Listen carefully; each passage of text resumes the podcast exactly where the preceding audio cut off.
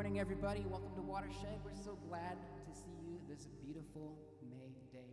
Who's loving that sunshine? Yeah. After, what did they say, the dreariest April we've seen in Michigan in like forever? It's nice to have some sun. I got a lot of it yesterday, so I'm feeling a little sunburnt. Hopefully, you are not this morning as well. Well, let's stand together. We're just going to say hey to the people who are, are sitting around us. Just catch up with them quickly and see how they're doing this morning.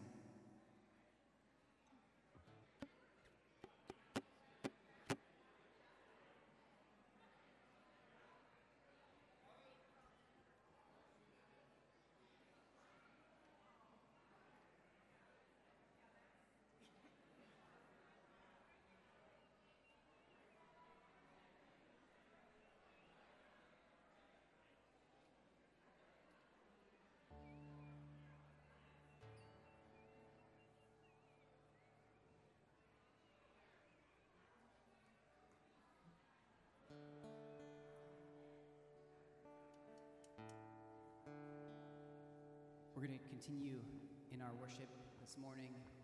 Every time we gather as a church, it's a, a, time for us to remember who God is and what He's done. And so this morning, as we just get our minds and our hearts centered on who He is, we're going to sing a song called Glorious Day. And it's just a reminder that God has sent Jesus, who rescued us from the grave and has given us new life in Him. So we just invite you to sing this along with us as we sing it this morning.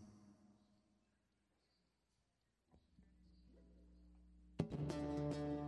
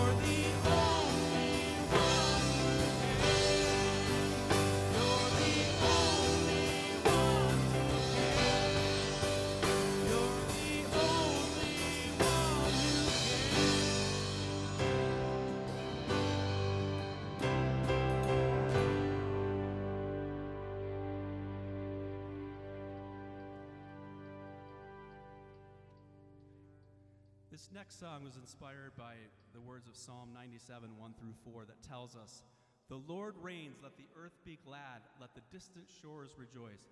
Clouds and thick darkness surround him. Righteousness and justice are the foundation of his throne. Fire goes before him and consumes his foes on every side. And then this next verse is the key one for the song we're about to sing.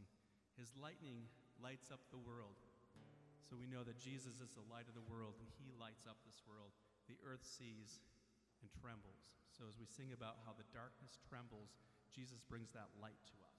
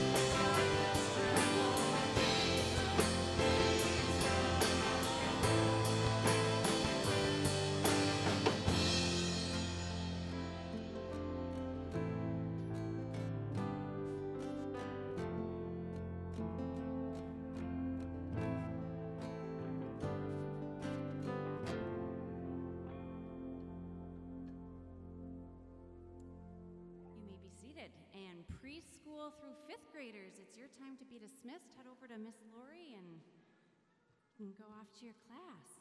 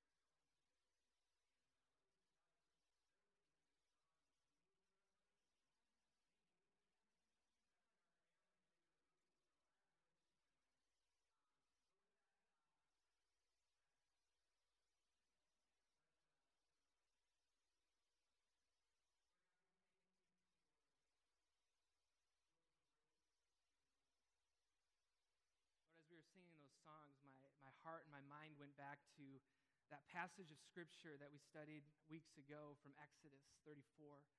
The Lord, the Lord, compassionate and gracious God, slow to anger, abounding in steadfast love and faithfulness. Lord, this is who you are. Lord, you are, you are the Lord. You are the, the Lord over all creation. And, and God, during the springtime season, particularly here in West Michigan, we see the tulips bursting out of the ground. We, we see the, the, the leaves beginning to burst from the trees and the flowers that are blooming and the, the perennials. Lord, it is an amazing and beautiful sight this time of year, spring. The creation indeed declares your glory, and we, we praise you for your grace and your love and your power. We thank you, God, for, for how spring reminds us of the resurrection of Jesus Christ. As flowers burst from the earth, Lord, we remember as we sang that, that Lord, you turn graves into gardens. And Lord, our story as your people is, is, is a story framed by the resurrection of Jesus Christ. That death is not the enemy, but life comes after death. Lord, this is our story. And we praise you for that. We thank you, God, that you are compassionate and loving, slow to anger, abounding in steadfast, covenant loyal love. Lord, your love, goes beyond what we can imagine. We thank you for your care. Lord, that you call us your children. And Lord, the new identity that we've received because Christ has risen from the grave. Thank you, Heavenly Father. And Lord, on this, on this Mother's Day, we thank you for those that you've entrusted your love and your compassion and your care for. Lord, there's so many in our lives, but Lord, today we want to thank you for our mothers, for grandmothers. Lord, we thank you for for our spiritual mothers, those who have invested in our lives. And Lord, we are where we are at today for so many women in our lives formed us and shaped us. And Lord, as we pause and we thank you for mothers, Lord, we also take a moment to pray for those with whom Mother's Day is one of those holidays is particularly difficult. Because, Lord, maybe they lost a mother this year. Or maybe, maybe they lost a child, maybe to miscarriage. Lord, we pray for those whose hearts ache to become parents and to become a mother and are struggling with infertility. Lord, we recognize the tension in days like today that there is so much to be thankful for. And yet, Lord, we pray for your compassionate and caring hands to hold those who are hurting today. And Lord, this, this tension captures something of what we want to be as a community.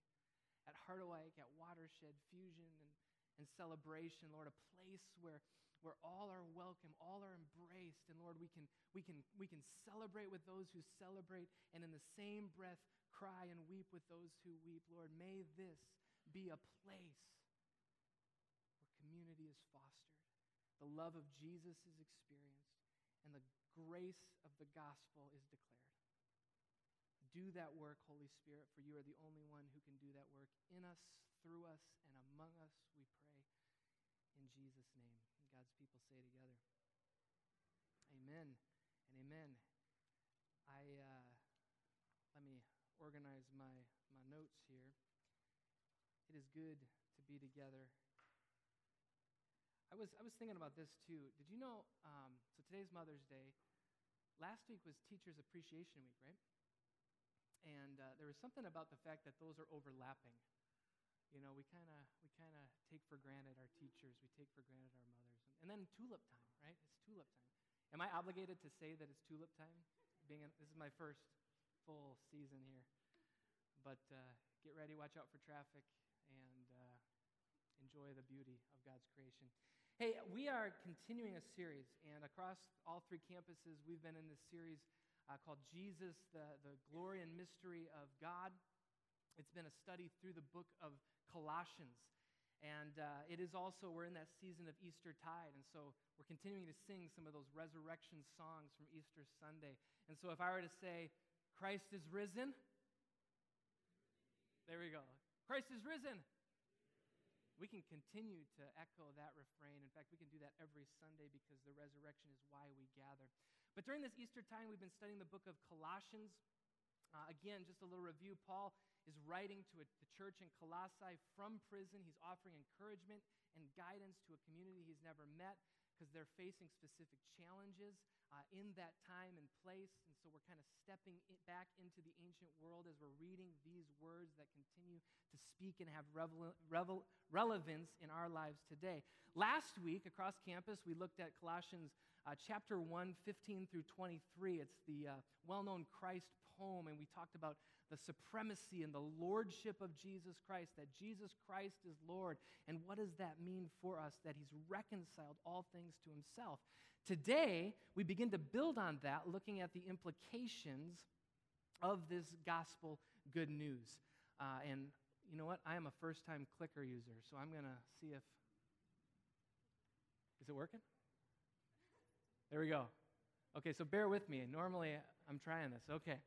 So, last week we looked at the gospel. Today, we're really looking at some of the implications of the gospel. Paul's writing from prison.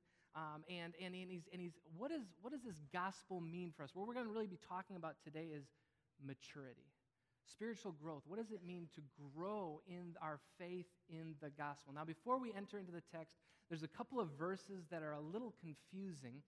And, it's kind of like, what is he talking about? So just a quick couple of notes on the first couple of verses. Paul is going to say some is going to say this: I'm suffering for you, and I fill up in my flesh what is still lacking in regards to Christ's afflictions. Just to clarify, what Paul is not saying is that he is somehow completing what Christ left unfinished in his suffering. Like what Christ did on the cross is full, complete, and, and, and instead, what Paul is saying is his suffering is kind of an extension of Jesus' suffering. We, as followers of Christ, uh, can expect some suffering and trials in this life because we follow a Messiah who, whose life led him to the cross. Okay, so there, there's a little bit of that. And then there's this mystery where this gospel that's been hidden, that, that there's a covenant not only to Jew, the Jewish people, but also to Gentiles. It's been hidden for generations, and now it's been revealed in Christ Jesus. So that's just a little bit of what he's talking about. And then we're going to get into the maturity piece. That screen's not helping me, so I'm going to have to keep turning around to make sure I'm on the right place. One of our traditions, or one of the things we do at Fusion, is we stand for the reading of God's Word. And so I'm just going to invite you, if you're willing, if you're able, to stand as we hear God speak to us this morning. Colossians 1, verses 24 through chapter 2, verse 7. Now I rejoice in what I am suffering for you, and I fill up in my flesh what is still lacking in regard to Christ's afflictions for the sake of his body, which is the church I've become its servant by the commission God gave me to present to you the Word of God in its fullness, the mystery that has been kept hidden for ages and generations, but is now disclosed to the Lord's people. To them, God has chosen to make known among the Gentiles the glorious riches of this mystery, which is Christ in you, hope of glory. He is the one we proclaim, admonishing and teaching everyone with all wisdom so that we may present everyone fully mature in Christ. To this end, I strenuously contend with all the energy Christ so powerfully works in me. I want you to know how hard I'm contending for you and for those in Laodicea and for all who have not met me personally. My goal is that they may be encouraged in heart and united in love, so that they may have the full riches of complete understanding, in order that they may know the mystery of God, namely Christ, in whom are hidden all the treasures of wisdom and knowledge. I tell you this so that no one may deceive you by fine sounding arguments. For though I am absent from you in body, I'm present with you in spirit, and delight to see how disciplined you are and how firm your faith in Christ is. So then, just as you received Christ as Lord, continue to live your lives in Him, rooted and built up in Him, strengthened in the faith as you were taught, and overflowing with thankfulness. This is the word of the Lord. Thanks be to God. You may be seated. Will you join me in a word of prayer? Lord God, we thank you for your love we thank you for your word. Lord, words penned 2,000 years ago, and yet words by the power of your spirit that continue to speak life into our context today. Spirit, we pray that you would do this work in us so that we'd be encouraged where we need encouraging, that we'd be challenged where we need a little bit of a nudge, and in all things, Lord, that you'd be forming us more and more into the likeness of your Son, Jesus Christ. And it's in his name that we pray all these things. Amen. Amen. A couple of weeks ago, I decided that it was time to get back outside and running. Any, any joggers or runners out there? Anyone, anyone not afraid to admit it? I don't, I'm not, I, I don't even really put my hand full in the air because I don't know if you would classify what I do as running. Um, but I didn't, I didn't take a full break. I, I, I, this winter was kind of the first winter that instead of like running out in the snow and risking life and limb, uh, you know, on West Michigan ice, uh, I decided to, to ride a stationary bike. So for the whole winter, I've been, you know, just three days a week, kind of riding a stationary bike, listening to sermons, you know, because that's what pastors do, and, uh, and getting some exercise. And really, the goal in all this is so that I can eat potato chips uh, on the weekends. But anyway, so I'm, I'm riding my bike, you know, during the winter, and a couple weeks ago I was like, okay, let's get back out running, and I was kind of excited. The weather's turning, and uh, again, clarification here: when I say running, um, don't picture like Tom Hanks in the movie Forrest Gump crossing the country multiple times. Um, instead, picture have you seen the movie Anchorman? I don't know if I can reference that, but picture like Tom, uh, Ron Burgundy referencing a new 70s craze, jogging or yogging. Any, okay, yeah. With like a quart of whole milk in his hand. You know, anyway. That's a horrible image to leave you with, but there we go. So, but anyway, I, I got out there and I started running a little bit, and honest confession, I got done and uh, it did not go well uh, because I'm getting a little older and I was like sore for a whole week. Like my legs were like, I couldn't hardly get upstairs. Like all for, and I like ran two miles. Like again, I don't run a lot and I don't run at a fast pace, but I'm like getting home, I'm like, oh, and Yvonne's like, what's wrong with you? I'm just, I'm hurting. And suddenly I realized, like, okay, totally different muscle groups, this whole running thing, even if I've been riding bike to keep the cardio going, like, this is going to take some time to get back into whatever you call I was at before I stopped, right? Running shape. By the way, side note, runner's high? Is any I don't even believe that. That can't be a that can't be a real thing. Okay. So anyway, I say all this that, that it's going to take some time for me to get back in shape. But isn't that true with all exercise plans? Isn't that true with any kind of if you're to if you're trying to get healthy and you're enter, enter, entering like an exercise plan or a diet, what does that require? It takes time, right? You want to get healthy, and I think many of us, we want to get healthy, but the process takes time. And the process takes commitment, it takes hard work, it takes sacrifice. It has, you need to have like this long range goal in mind to kind of push through the pain and the suffering of getting back in shape. Uh, in fact, uh, on the internet, they have all these plans. Have you seen this? You, there's a couch to 5K. And so they actually map out a, a, a weeks long plan to go from sitting on the couch, which I love to do, by the way, to running a 5K, I guess that's not a marathon, but a 5K race. And, and the plan ranges from like five weeks, which seems very ambitious, to like 10 weeks. So it, it takes time and hard work and commitment. And as, as we think about that, we all understand the reality of getting healthy physically takes discipline. So, the question I want to ask today is what about our spiritual health? And what's our expectation as far as, as far as getting healthy spiritually? What does that mean? That's what we want to explore today as we consider these words of m- maturity and, and full mature, fully mature in Christ. And we're going to get there in a bit, but we got to start with the starting point to every journey. For the spiritual life, the life in Christ, it all starts with the gospel, or as Paul puts it, the glorious riches of this mystery. And I love this language, right? Simple and yet profound. Christ in you, the hope of glory. This is the gospel of Jesus Christ.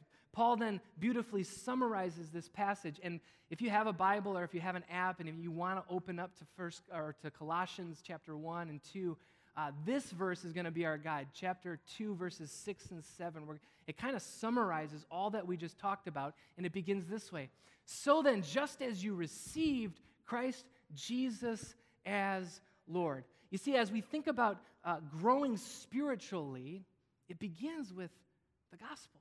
And it begins with, with this receiving of the gospel in faith, believing and confessing Jesus Christ as our Lord or our Master. And the mystery of this gospel is what happens by grace through faith, that, be, that the Spirit works when we receive in faith, and that's a work of God, that, that Christ dwells in us. This union with Christ is, is the hope of glory, a future glory for eternity.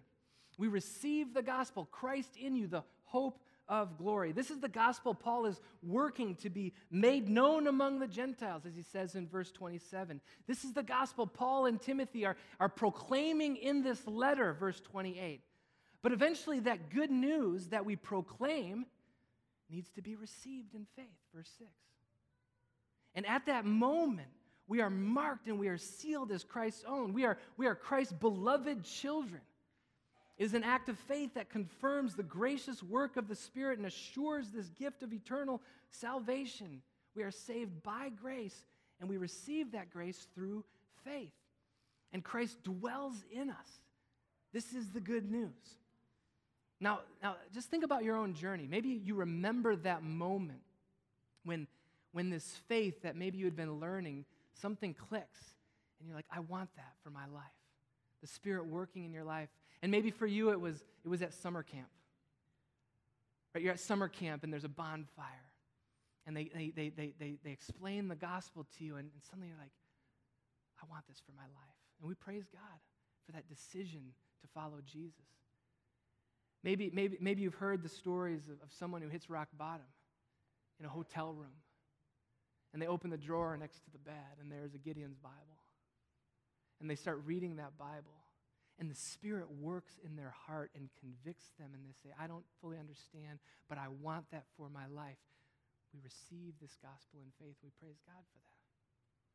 Or maybe you're, you're maybe a young person, you've grown up in the church and, and you've been receiving this faith, and it's, it's been this faith that has kind of been your parents' faith. And, and then you, you, you take that profession of faith weekend with, with Nate. And suddenly the Spirit's like convicting. It's like, I want that for my life. And you make that decision and you profess your faith before the body. Praise God for those moments of clarity when we receive this gift of faith. And from that moment, let me just be clear that's justification, that's salvation. We are saved, we are marked as God's own by grace through faith. But here's the thing that I think we often miss that's not the end, that's the beginning.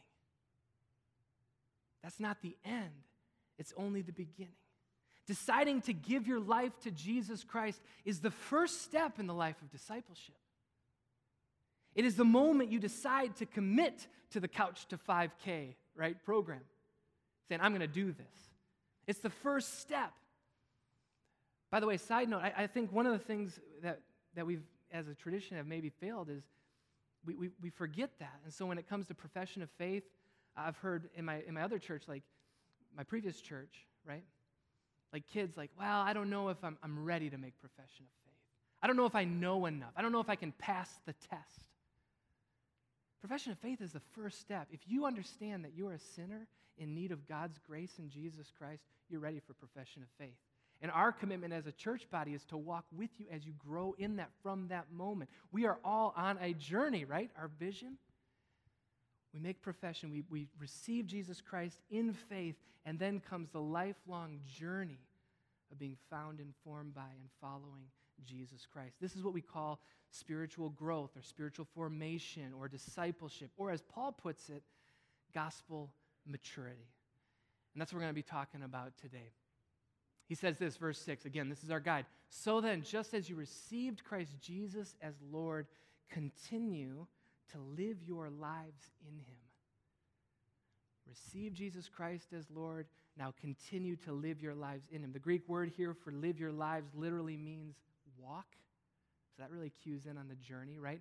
Receive Christ Jesus as Lord. Now walk with Jesus. Continue to walk with him. Again, beautiful imagery related to our vision statement. Verse 28, Paul uses different language. It's not on the screen.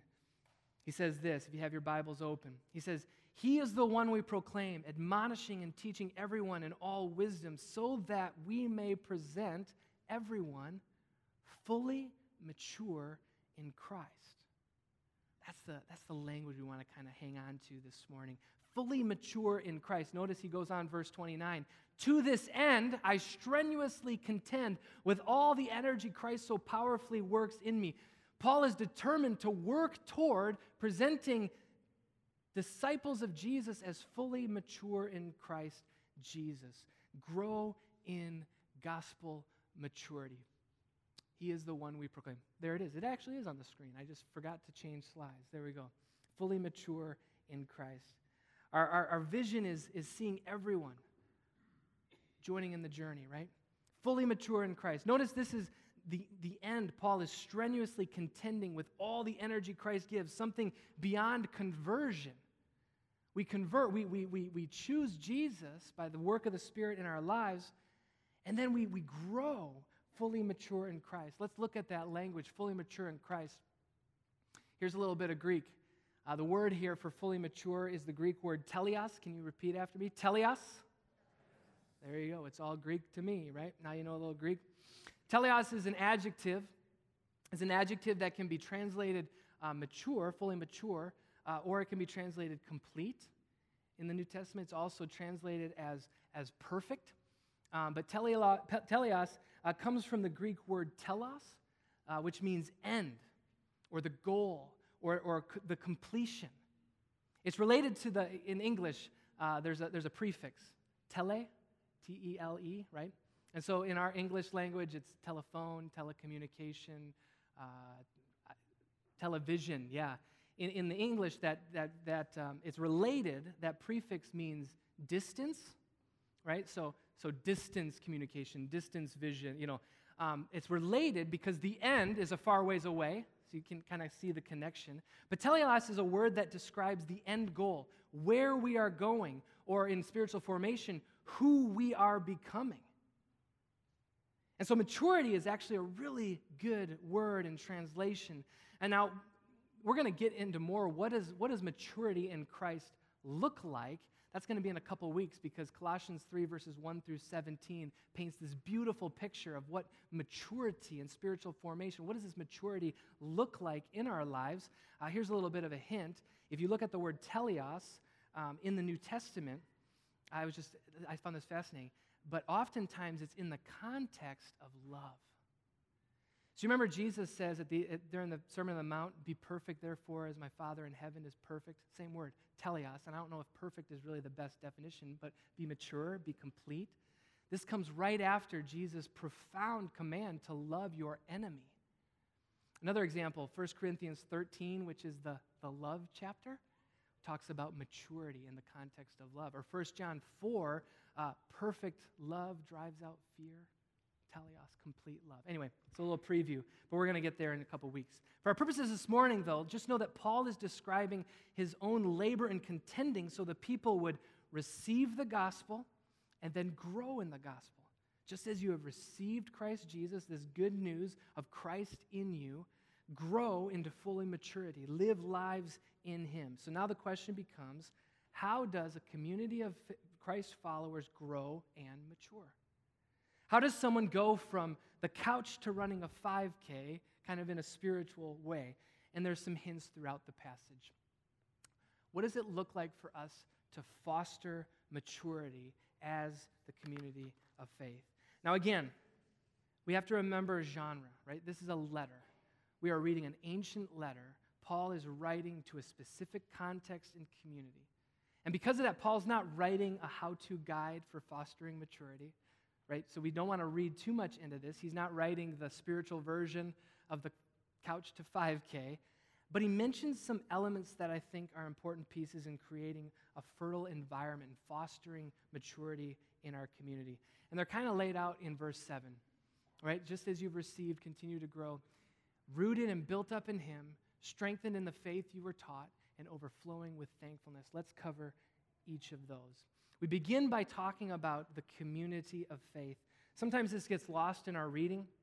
But Colossians 2 says, So then, just as you received Christ Jesus as Lord, continue to live your lives in Him, just as you, right? Just as you received. In the English, we don't really have a word for, unless you're in Texas, y'all, right? So we say you, and usually that means an individual, you, singular. But, but in the Greek, it's very specific. This is y'all. This is not you individually, this is you, the church, just as you have received. So the assumption in all this is that Paul is talking to a community of faith. And so this is about community, not an individual. Paul is, is the assumption is that maturity is happening in the context of community. And that community, our community, our goal, right, is that we would be Christ centered, a Christ centered community. And look at the language here rooted and built up in Him. That is Jesus Christ. The imagery here is simple and yet powerful, rooted. One word. Plants have roots, right? Think of a tree. Think of these towering oaks, these trees, and they have these roots. And what do roots do? They grow into the ground. And what are those roots trying to find? Nutrients in the soil, water. Those roots were rooted in Christ. We're drawing our nutrients and strength from Jesus Christ. The other imagery, built up. What's built up? Buildings. So imagine here, the, the, imagery here is structures built brick by brick on a foundation that is strong and sure. Jesus Christ is the one in which we get our, our, our nu- nutrients, our spiritual nutrition from. The church is, and also, Jesus Christ is the foundation on top of which we are built as the church of Jesus Christ. Christ is our foundation and our source of life. In verse 2, Paul gives some additional detail. My goal is that the church may be encouraged in heart and united in love. He's defining and he's describing the community of Jesus Christ that is Christ centered, united in love, a place of encouragement and love, a place, an environment where people can grow and mature in this context of love, where it's safe to do so. As we think about, as we think about this, again, related to, to health and fitness, I have a theory. What, what, what are some of the health crazes, right? CrossFit's one of them. Any CrossFitters? No judgment. I know I'm not one, right? But the CrossFit movement has, has, has taken off. And the CrossFit movement has, has become really successful in helping people get in shape. And why is it? I mean, sure, it's the system and it's the workouts, but I think even deeper, it's the community. It's the fact, I mean, what I see when I see people post about CrossFit, it's about these people that they're doing life with and they're encouraging and they're working out together and they're holding each other accountable and they're loving each other, right? It's about community. If you want to get in shape or if you want to go on a diet, it is far better and easier to do it with the community of people who are going to walk with you and share this journey together. Diet, exercise, all the same. I told you, I don't like running. I've never run so hard, uh, except for when I was playing basketball in high school. Right? Because I would never run to the point where I felt physically ill on my own. I just wouldn't do it. But on the basketball team, when I got the coach behind me yelling, run, run, run, I'm going to run a lot harder because I got teammates that are depending on me. There's something beautiful about the community of faith that allows us to grow. It allows us to grow in our faith, Christ centered community. Paul continues throughout the passage to talk about this next theme teaching teaching this gospel ministry. He says here, verse 7 strengthened in the faith as you were taught. Paul speaks of his own work throughout this, this, if you have your Bibles open, presenting, making known, admonishing, teaching with all wisdom, so people have understanding, wisdom, knowledge. You notice the theme here? Knowledge, understanding, wisdom, they're all important for our spiritual growth. We need to know the gospel. Uh, we need to understand the gospel as much as we can understand it. We need to understand how to grow.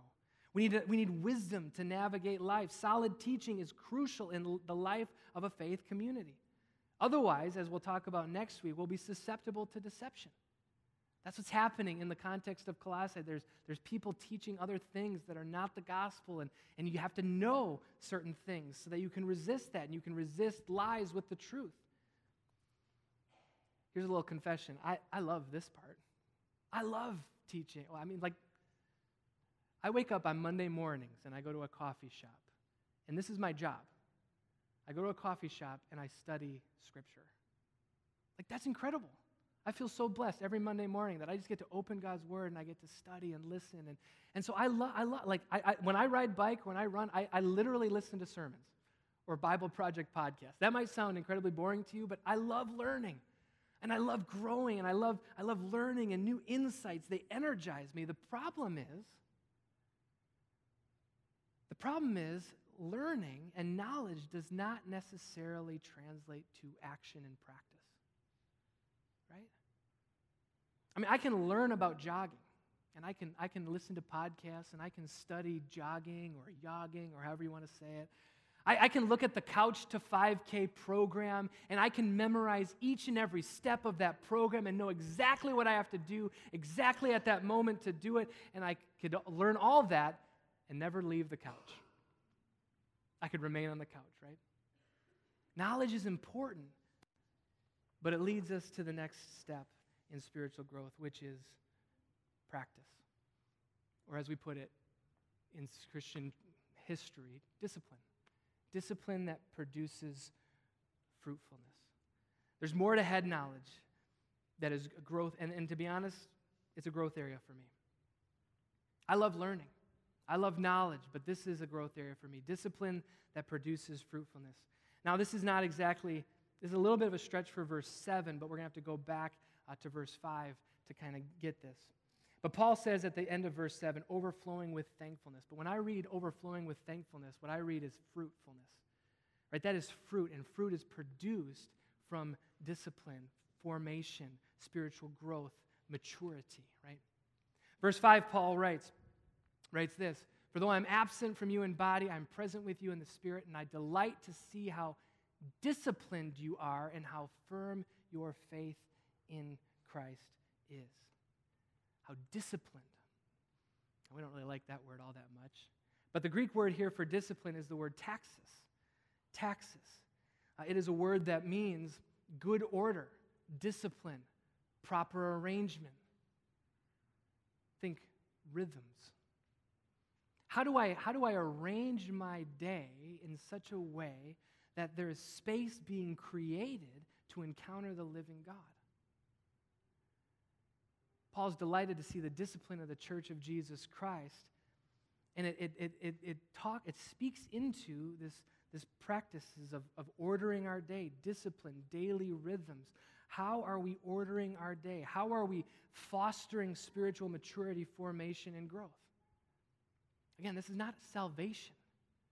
Our salvation is secure the moment Christ captures our heart. But God says, I have something more for you in this life. I want you to grow in intimacy. I want you to know me at a deeper level. This is what we're talking about when we're talking about formation, maturity, and growth. And don't we know that this is all, this is all required with exercise and health? Like we understand this. We understand what's required we have to make a lifestyle change. If we want to get healthy, we have to make a lifestyle change. We need to choose to get up early. We need to choose to get on that exercise bike or, or jog. It requires order, it requires discipline, new daily rhythms. And, and likely at first, if you're just starting out, it's going to be hard. It's going to be painful. It's going to hurt. You're going to be miserable some days, right? Maybe someday, maybe someday, maybe Someday you'll get to that point where you experience that elusive runner's high. I doubt it because I still think it's a myth. I don't believe it. But it's going to be a long road of ups and downs, challenges, pain. You know, it's, it's, it's going to be a long road. You have to have goals and a foundation.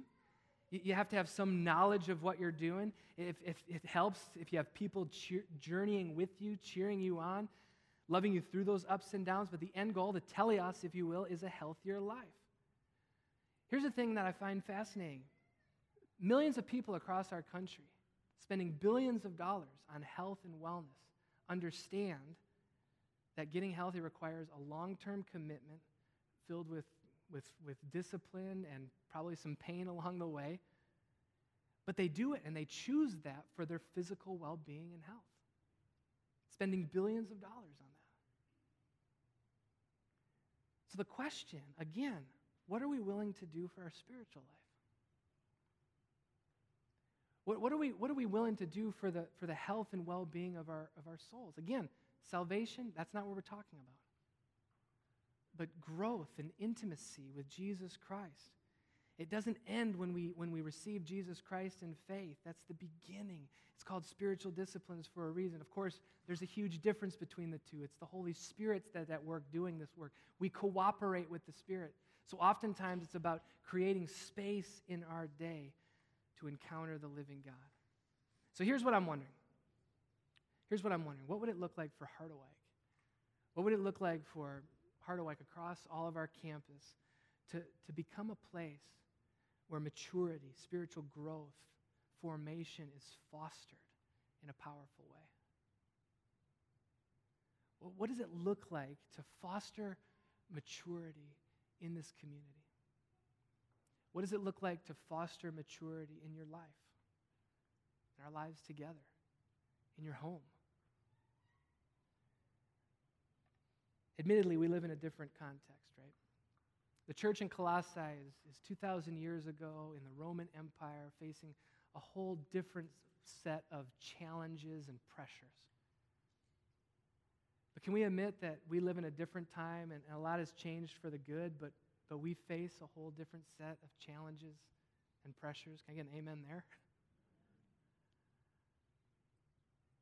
Friends, here's, here's my honest confession. I, as I was preparing for, for this week's sermon, it, it kind of wrecked me.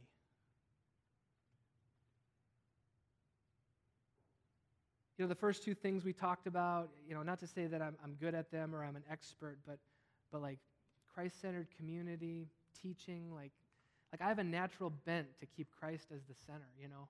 And, and, and I have this love of studying scripture and learning and soaking up all kinds of knowledge. But this, this wrecked me because I, I realized I, I lack discipline. I lack discipline. I have a hard time creating rhythms in my life and in my day and in my week that ground me in Jesus Christ. I struggle creating space in my days just to be with Christ. You want to know why? Because in my life, distraction rules the day. One of the pressures we face, like we forgot how to be bored in our culture, right? You remember, like, for those who are a little bit older, you remember going to the doctor's office and they have a waiting room and you just had to sit there and then, like, maybe have an awkward conversation with someone? Like, we don't know how to be bored anymore because if we're waiting in the waiting room, I pull out my phone. If I'm waiting in line, I pull out my phone. Oh, my word, there's quiet in my house. Turn on a podcast. Uh, this is my own personal struggle.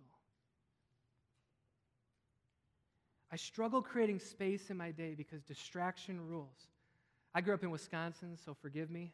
So I'm like a Packer fan and a Bucks fan, but the Bucks are in the playoffs right now. Milwaukee Bucks. This is basketball. You, okay.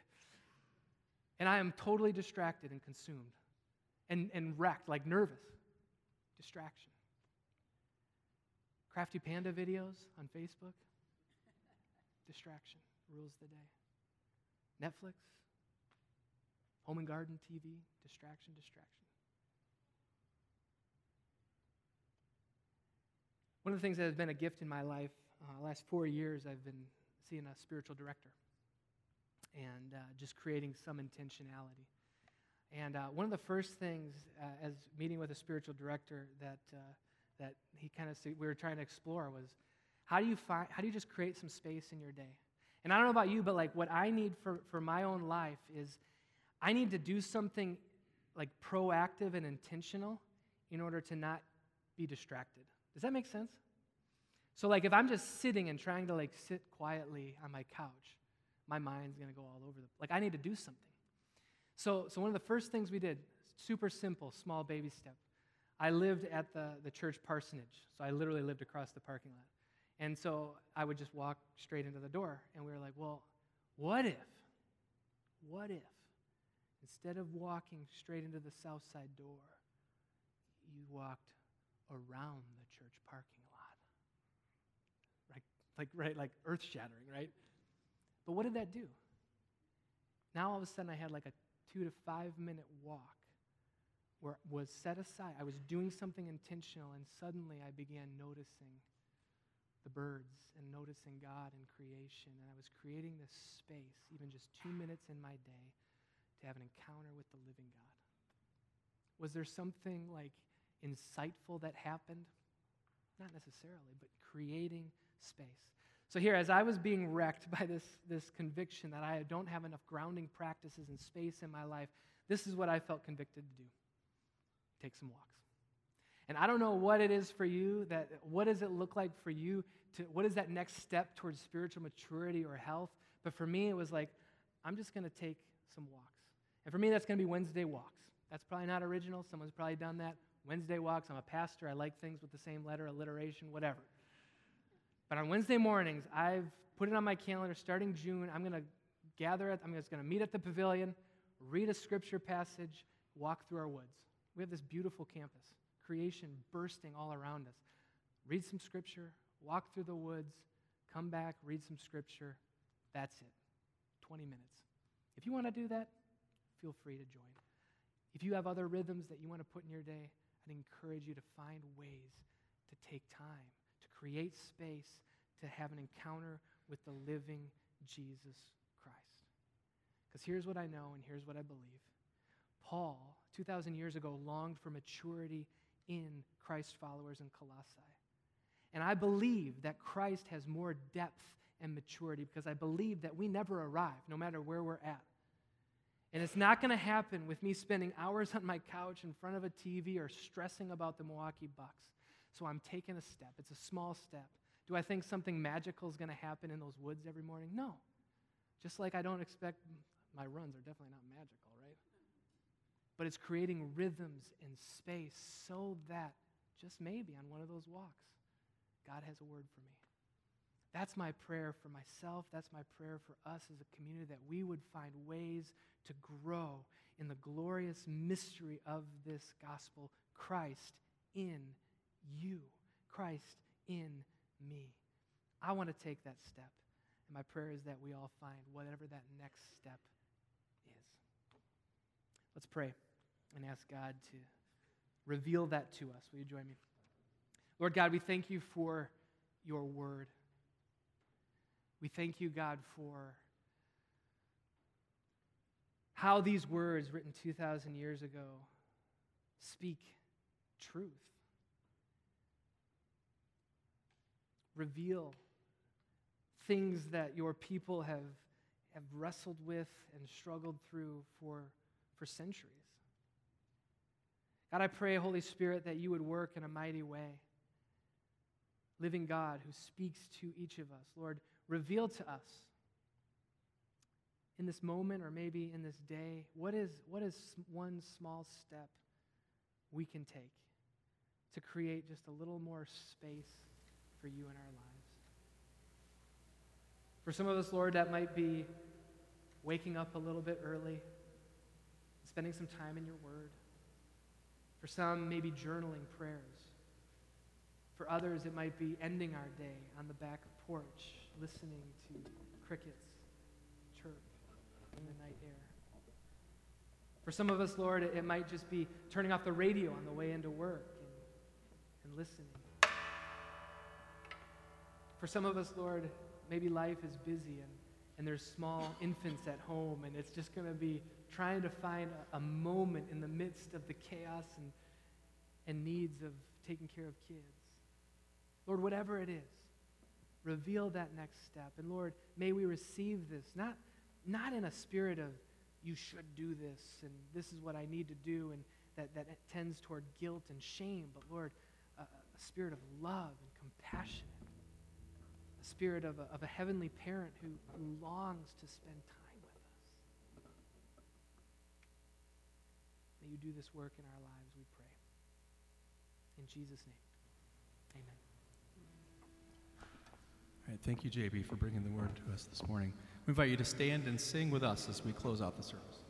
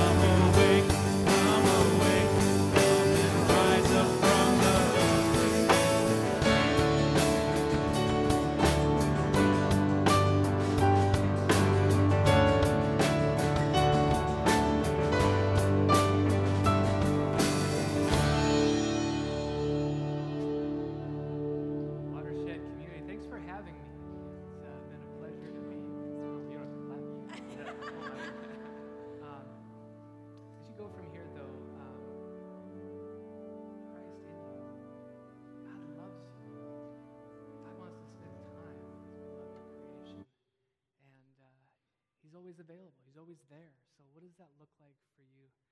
Um, as you go from here, receive this, this blessing. May the grace of our Lord Jesus Christ, the love of God the Father, and the fellowship of the Holy Spirit be with you all now and forevermore. Go in peace.